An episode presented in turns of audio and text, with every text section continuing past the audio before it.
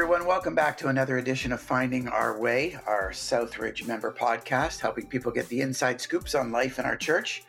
Uh, we're continuing to kind of navigate this COVID 19 pandemic around here and uh, are eager today to talk with our Vineland location pastor, Rick Zwiers. Rick, say hi to everybody. Hey, hi everyone. Good to be on with Jeff. We're uh, we're again working from home through uh, a new podcasting format technology, which is working great. So, uh, Rick, tell us what for the last couple months working from home has looked like for you. Yeah, I mean the uh, the the station, my workstation, is basically in the basement, and uh, it's been that for a good ten weeks now. Uh, I would say that uh, with the the nicer weather, the the temptation to work off the porch or off the deck uh, or under a tree is is becoming increasingly greater. Uh, but we're we're finding new practices and new rhythms. Uh, Carol's at home as well, so uh, uh, we we've developed some uh, just ways of kind of managing the the change, which has been certainly quite significant. Yeah, yeah. Isn't it amazing how significant I'm I'm finding with people I talk to, how significant your workspace is to just your your overall sanity and capacity to be to be functional during the season. Oh, absolutely. And and initially you're just kind of in a reactive mode, but I think uh, gradually you what's in, been interesting is that you just kind of create these new routines and um, you know you, you sit down at a certain time and you come up for coffee at a certain time and before you know it you you've developed a kind of a new rhythm to your day and it's it's home based yeah yeah yeah it's wild. Yeah it is kind of crazy. The uh, b- before we get into stuff i want to talk about regarding your ministry area rick uh, just tap into a little bit on how you're experiencing this personally. Obviously it seems like forever ago where everything just started changing real fast, almost overnight. Can you remember back to that week before and, and kind of leading into March break when you got a sense that things were about to rapidly and drastically change? How, did that feel for you? What do you remember back from that day? Well, I, I remember early on uh, in, in, February already paying attention to some of the news uh, coming across from China and so forth, and you know, and having wonderings, and then believe it or not, uh, Jeff, we as a department we were actually in Florida for an exponential conference first week of March, March the second to March the sixth, I believe, and and right. here we were with five thousand plus people in in an auditorium in this this great big facility, and uh, I mean, that was already the beginnings of COVID, and and I I just can't. It kind of blows my mind to think that we were sitting in a in a forum like that with so many people, um, and then and then it was like March fifteenth that we headed back uh, to Ontario, and uh, w- was feeling a, a, little anxious about what was unraveling because uh, things were happening very quickly. Then by the fifteenth yeah, it was like the 11th and 12th when things started to really unravel. So right. you, you still being in Florida, uh, you know, all of a sudden the panic sets in. It's like, time to get back. Yeah, we were checking the news daily, wondering if we should be heading back a bit earlier. Um, yeah, it was it was just unusual. Um, yeah, that would be the initial onset of COVID for us. Uh, as, as, we kind of got, got used to this idea that we need to head home and get going. And and Rick, outside of those logistics, you know, as this thing is kind of hitting you and you're realizing, whoa, things are about to drastically change quickly. Could you feel your faith kicking it at all? Like, how were you processing this from a faith perspective? I, would say that uh, early on, it became pretty obvious to us, even as a household and as a couple, that there were things that we could control, and then there were things that were completely out of our control. And if anything, I think our default position became a, a posture of, you know what, we're just going to trust that that God is in this with us, and we're not going to waver. And uh, it, it it it took some of the anxiety away, not all of it. Mm-hmm. Um, I mean, we, we live in the age demographic where uh, you know this is supposed to be of, of greater impact. Uh, so you you got to be smart and careful. But I think from a faith perspective, there is the, there's a resilience to to know that God is uh, with us in the journey. Hmm. And and you know, isn't that true for so many of us? The the lesson or the training ground on how to navigate things that are out of your control has been a huge feature of this for the last you know two three months. Right. Yeah, for so sure. that's I think that you know whether that's been a benefit or not is that remains to be seen. But yeah, uh, it's yeah. it's it's definitely stretched us in that capacity.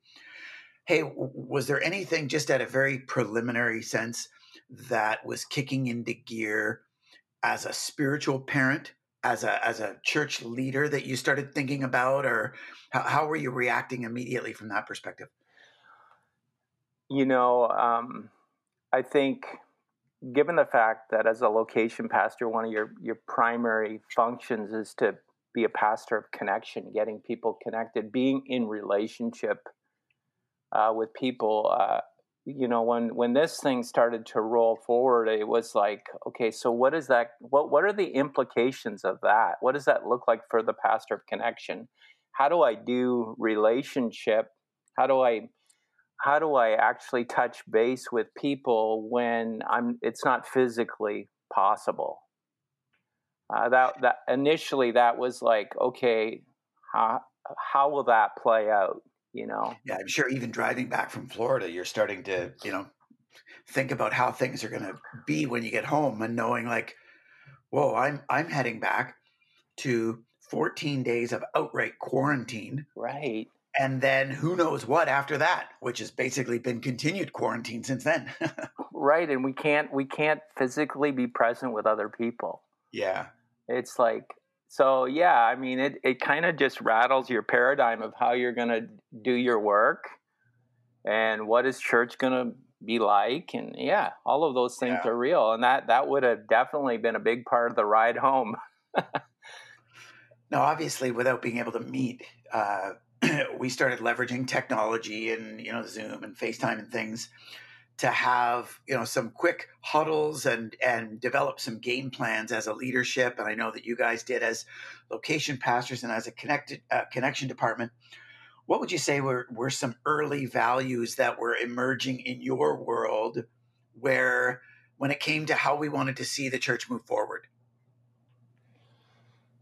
The the uh, i think the highest probably the highest value um, is is trying to ensure that we could modify our ministry, our connection ministry, in a way that would still allow people to experience the presence of God and the presence of a relationship.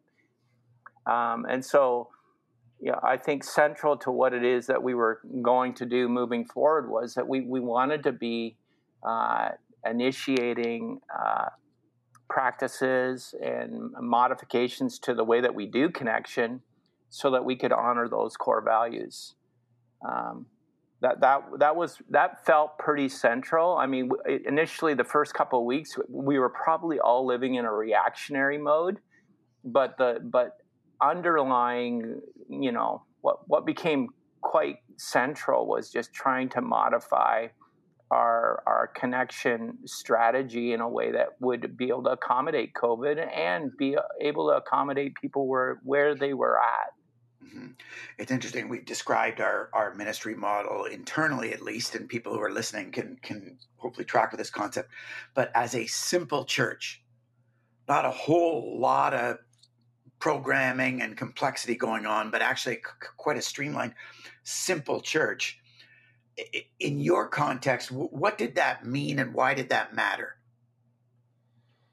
Yeah, I, I, remember when we when we moved into a simple church philosophy a number of years ago, and uh, really distilling all that we were doing as a church into into three areas: um, inspiration, connection, and action, and and actually finding that really quite refreshing because uh, it, it really focused our our ministries. It really uh, that three dimensional lifestyle that we often talk about uh, where we're trying to cultivate this full devotion to Jesus. Um, I I felt like doing that at a at a connection level, at a relationship level, uh, helps us to be far more focused. Uh, I, I, know that uh, in in the in the early stages uh, of Simple Church, uh, we we shifted away from being a programmatic church to being more of a missional church, and um, I, I, feel like uh, over the last number of weeks, uh, it's just become more and more clear to me that uh, having that as our primary focus has helped us, I think, even navigate COVID. I, I would totally agree. And if people are listening, I'd want you to really kind of capture this that the shift to a simple church was not reducing a whole bunch of programs down to three. The, the shift was saying rather than inviting people into a mass of programs as a church, we're inviting people into a lifestyle. And so, what lifestyle can we actually, or ought we actually, to invite people into? And I, I, like the way that you're articulating it, Rick. That the the primary shift wasn't from lots of programs to a few programs, but actually from programs to lifestyle, which matters so much these days because we can't offer programs. Mm-hmm. Like people can't mm-hmm. get together and participate in programs. Yeah, we can do you know, we'll talk about some of these, but we can do alpha via Zoom or we some of these modified programs. But it gave us the focus that regardless of our strategy, we're trying to drive a way of life. Mm-hmm. And, and I think that that I would agree with you that that's really helped us in COVID because the way of life has remained constant. We've just had to figure out new, creative, innovative ways of trying to cultivate and foster that. Mm-hmm that's been pretty cool. I, I, and I think in in some respects, uh, like I've said this to, to someone just recently, I, I feel like all the the work that's been done over the last ten years, especially, has been great preparation for such a time as this. Hmm. Like just the way that we've refined the our, our our our method of ministry over the last 10 years i feel like has enabled us to to kind of hit the ground running with COVID. Yeah. Um, be, yeah because because we're easier. because we are fostering this lifestyle as opposed to just uh, engaging people in programs. Yeah, yeah, I, I would agree with that. And it, it, you know, coming back again to two three months ago, what what would you say was our initial goal as a leadership as this crisis unfolded? Do you remember any of that sense of like at the end of the day we want this? Uh, I, I, remember sitting in a you know on a staff meeting, and and I would have heard this language even before that staff meeting, but I, I think th- this is foundational to how we're navigating this season. Is that is that we we've looked at this not as a problem, but as a as an amazing opportunity. Um, COVID COVID is sure is creating all kinds of new wrinkles in how we do church life, but but at the end of the day, I think you can look at COVID 19 as an amazing opportunity for us to, to be the church in a pretty unique and um, unpre- unprecedented time.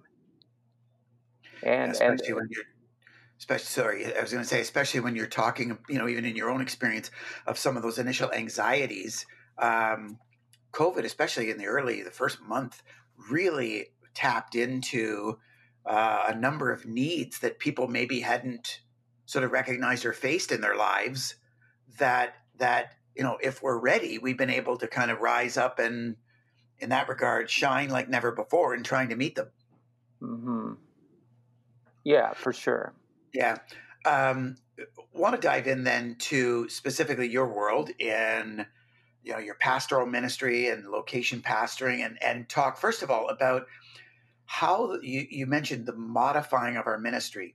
Talk about how we've modified this simple church model in the connection world, uh, starting first of all just with how life groups have responded. Yeah, it's been interesting to watch our life groups. I mean, that, that that's our our first primary safety net, I think, in some respects in a, in, in this season. Um, uh, I, have seen many life groups uh, who would have lived in a pattern of even a biweekly rhythm actually ramp up through Zoom a weekly rhythm of life groups as, as a way to to check in to, to ensure that there's you know that system of care that is so critical to the life group culture. Uh, we, we've seen that happen uh, across many of our groups, and, and that's been really interesting. Uh, the other thing that's been interesting, I think, in the life group culture is that in a season when you're going into May and June, and you know, for some life groups, there's a transition to the migrant worker program and so forth. Um, there are a lot of groups that are still there's still some energy in the group culture. Like when when we're kind of winding down in in a ministry rhythm and getting into summer mode, these groups are still connecting uh, because the the need to connect is so great right now. So our life groups have been uh, very instrumental through the COVID season. Uh, the the other the other thing that I think has really become uh, central to being the pastor of connection is just finding new ways to connect with people. Um, I, I've I feel like in a lot of ways, uh, because we're not allowed to be physically present, we've resorted to kind of old strategies of uh, staying connected with people through the phone, um, through even uh, snail mail. Uh, it's it's kind of leveraging new approaches uh, to uh, checking in with people and just seeing how folks are doing. Uh, yeah, it's interesting. Early on, we I remember we talked about pastoring like we were in the 1950s. Exactly. just kind of getting old school and realizing, you know what?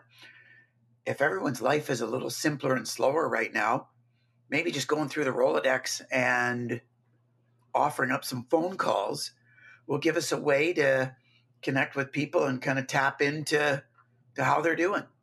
Yeah, and, and the, the interesting thing is like I mean, the life the, the life group leaders are instrumental in taking care of those that are in groups and so forth. But then there's another layer of individuals who maybe aren't in a group at this time, or uh, and it, it's it's a it's basically giving it's given me permission, I think, in some respects, to check in to, to see how they're doing, how are they navigating COVID, how are the, how are their families doing, and the, the response has been really encouraging, and people have been appreciative um, and it's it's just been a really great opportunity, really, to touch base with people, kind of like never before.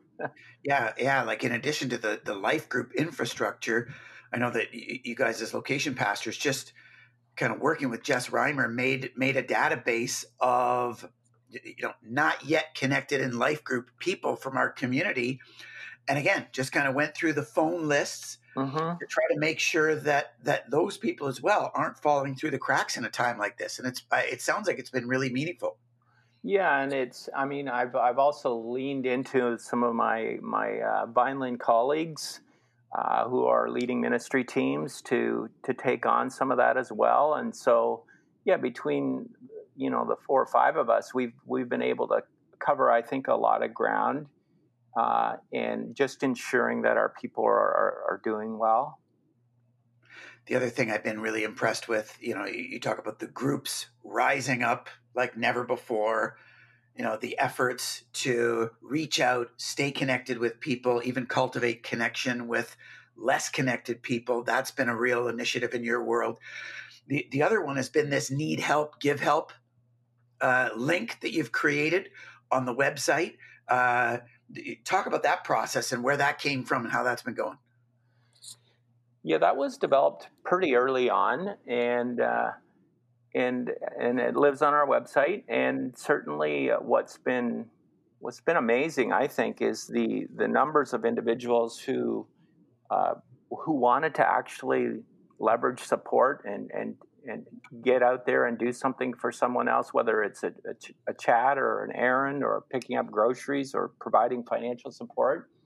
Uh, we've had numerous individuals across our three locations participate in that in that way, and then we've had those uh, in our community who are in a, in a in a place where they actually need help and who have uh, made that uh, known to us. And so it was a matter of, you know, as a team, just coordinating those interactions so that uh, people wouldn't fall through the cracks and people would feel supported and loved on.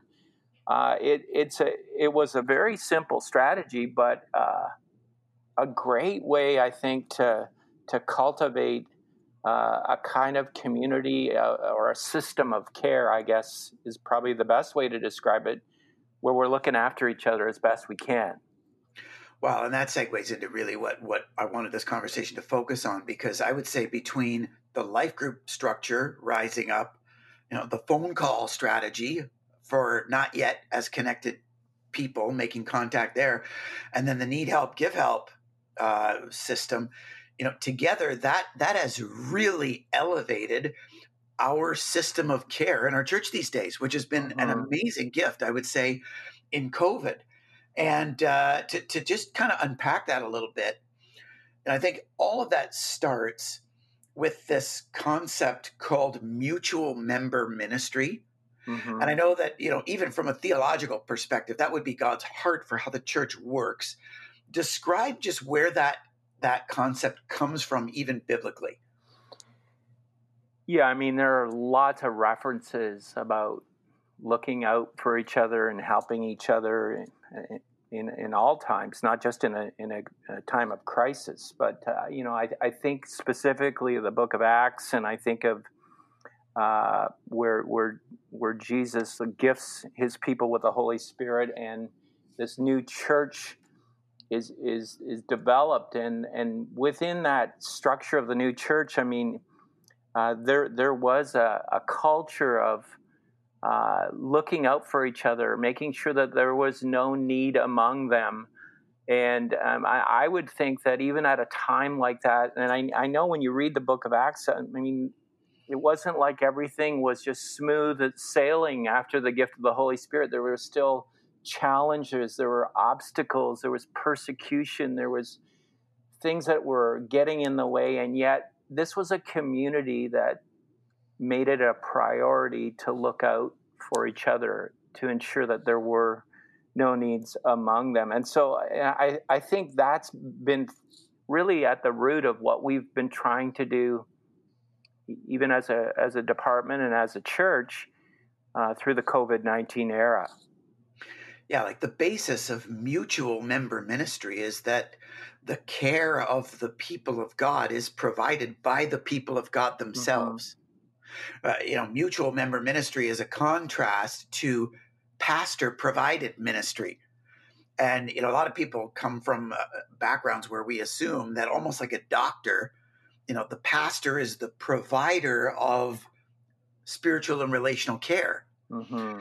And and I'm thinking back even in the book of Exodus, back in the Old Testament, right. where uh, you know Moses is encouraged, hey, you can't carry the load of being the care provider for everyone. And if you try, the people are going to go home very dissatisfied because they're going to have their needs unmet if you're the only one meeting them.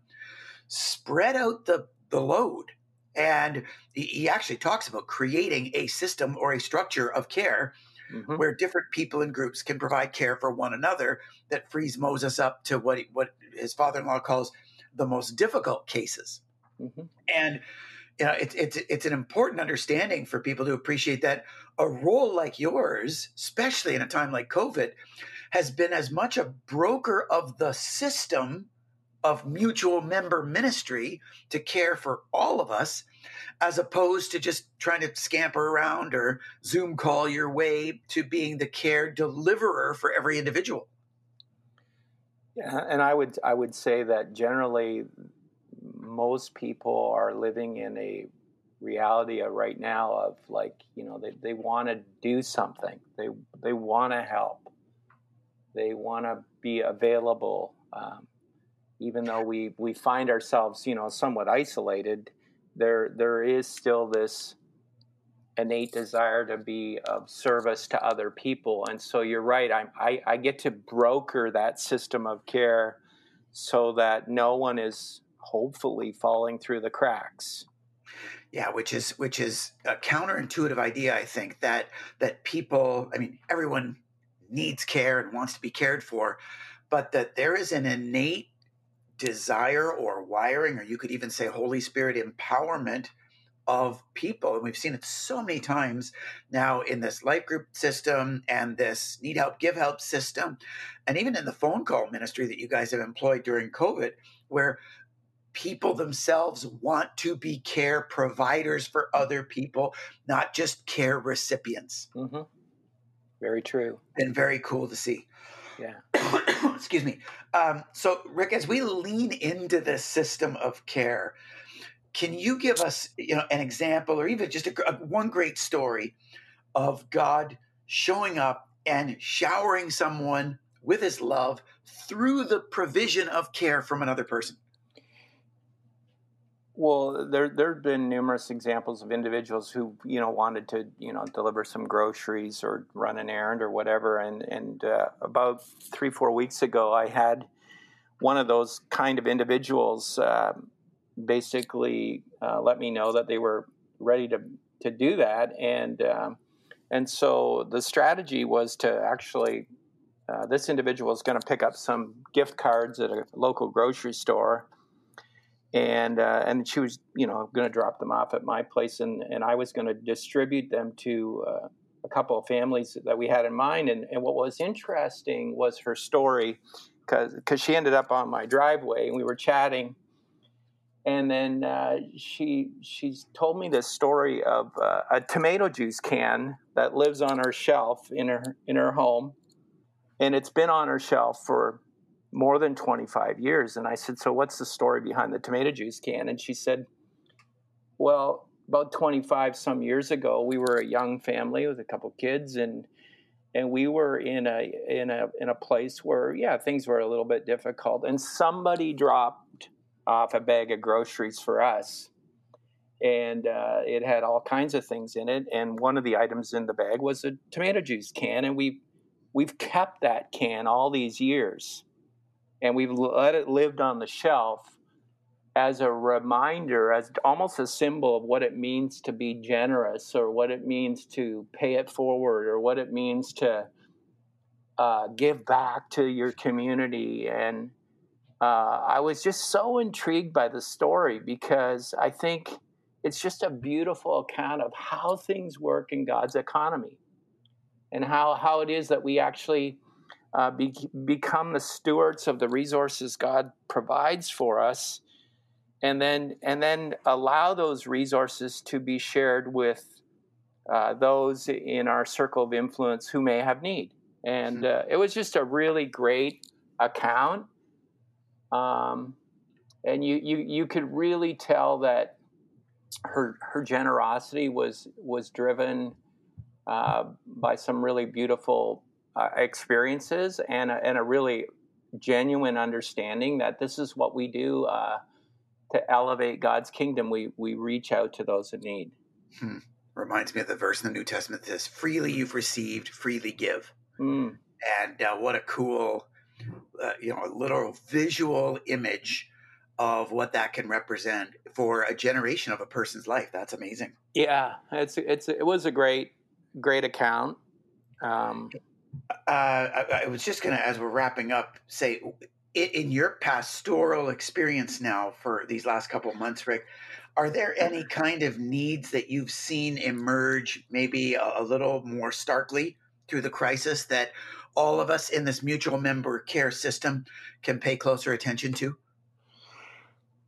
Yeah, I think we. I think there is uh, just a, a greater sensitivity to to some who may be uh, living in in a, in a, fair bit of isolation. Like I, I, think of elderly people, I think of people obviously in long term care.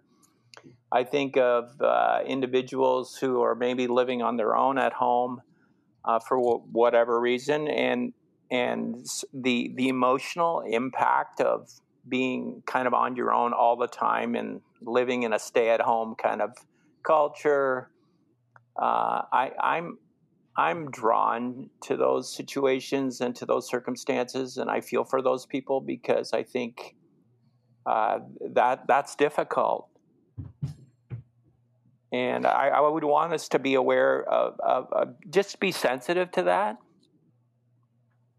Yeah, the exacerbation of of the aloneness right now seems to be really intense.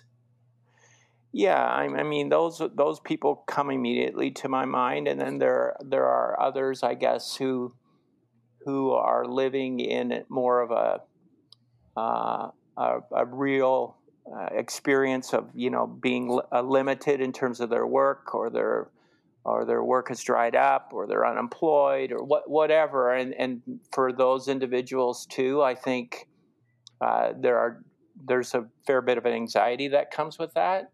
Um, and so, yeah, those that that would be the other uh, person that would immediately come to my mind that we just need to be uh, aware of. Yeah, disproportionate aloneness and disproportionate anxiety, I would say, are two certainly two themes in this season for sure. For sure. Hey, any uh, any final encouragements as we wrap up to all of us listening across our, our community, across Niagara and, and beyond? When it comes to being this caring church community, that living out this system of mutual member ministry in a no need among us kind of a way, in really uh, this unprecedented time of crisis. Yeah, I, I, my I guess my encouragement would be that at a time like this, I think our our human tendency is to retreat, self isolate, I mean, we're told to do some of that as well, but you, you, know, and you when you do that, you kind of you just begin to kind of be consumed with your own household, your own work, your own family, and so on. And I guess my encouragement would be uh, to widen the circle, uh, to find ways and means uh, to widen your circle, whether it be in the place where you live, whether it even be with some of your extended family, uh, whether it be with a coworker. Uh, I, I, think there's there is there are still many many opportunities uh, uh to be the church to others, and uh, yeah, I, I think it, it, requires an attentiveness and an awareness and a, and a and a due diligence to to be uh, available for other people, even even in COVID nineteen. Hmm.